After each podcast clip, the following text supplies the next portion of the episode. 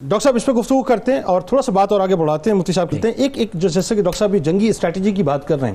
میں جب پڑھ رہا تھا، اس میں ایک جو پہلی مرتبہ منجنی انٹروڈیوس ہوئی، حضرت سلمان فارسی رضی اللہ تعالیٰ عنہ کی مشاورت پہ۔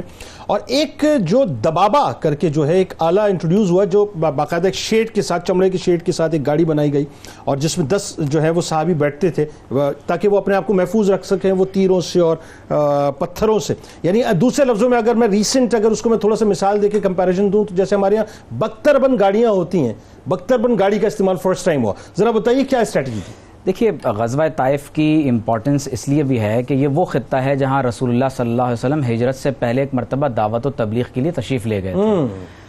اور ماضی کا تجربہ یہ تھا کہ ان لوگوں نے نعوذ باللہ من ذالک اسلام کی دعوت کو قبول کرنے کے بجائے نبی کریم صلی اللہ علیہ وسلم پر اس قدر سنگباری کی کہ حضور علیہ السلام کا پورا جسم مبارک لہو لہان ہو کر رہ گیا۔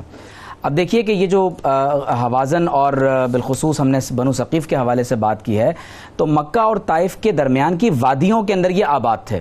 اور جو لوگ پہاڑوں کے درمیان کے اندر یعنی اپنے آپ کو محفوظ رکھے ہوئے ہوں ان کے ساتھ جنگ کرنا ذرا مشکل کام ہوتا ہے۔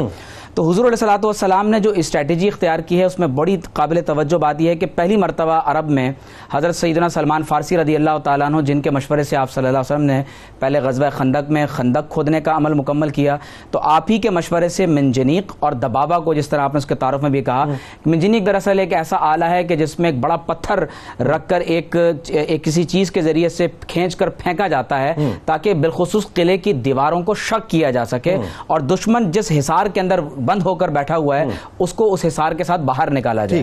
اسی طرح دبابا کے ذریعے سے بھی مسلمانوں نے حملہ کرنے کی کوشش کی لیکن دشمن کیونکہ بہت اس حوالے سے مضبوط تھا انہوں نے تیر اندازی کی اور مسلمان بظاہر اس وقت اس قلعے کو اس طور پر فتح نہیں کر سکے۔ اچھا کہا جاتا ہے دو فصیلیں تھیں جی۔ ایک بھی نہیں دو دو فصیلیں انہوں نے جو جی تو اس لیے یہ ذرا مشکل عمل رہا مسلمانوں کے لیے کہ اس حصار کو توڑ سکیں۔ نبی کریم صلی اللہ علیہ وسلم نے یہاں پر درختوں کے عمل کاٹنے کے عمل کو شروع کر دیا۔ اس کا مطلب یہ ہوا کہ دشمن کو بعض اوقات اس کے رسد کو روکنا پڑتا ہے اس کو معاشی نقصان پہنچانا پڑتا ہے۔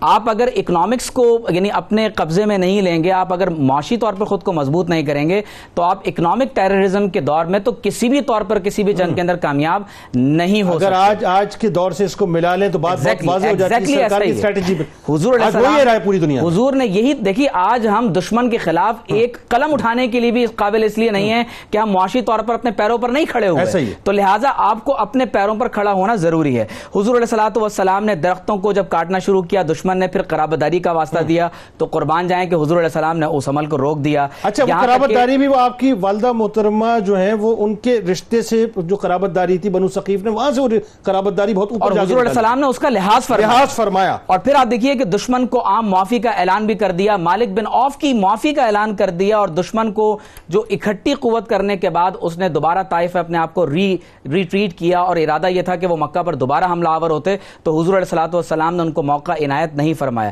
تو میں سمجھتا ہوں کہ اگر اس پوری اسٹریٹجی کو دیکھا جائے تو مسلمانوں کو آج بھی اسی اعتبار سے دفاعی اسٹریٹجی کو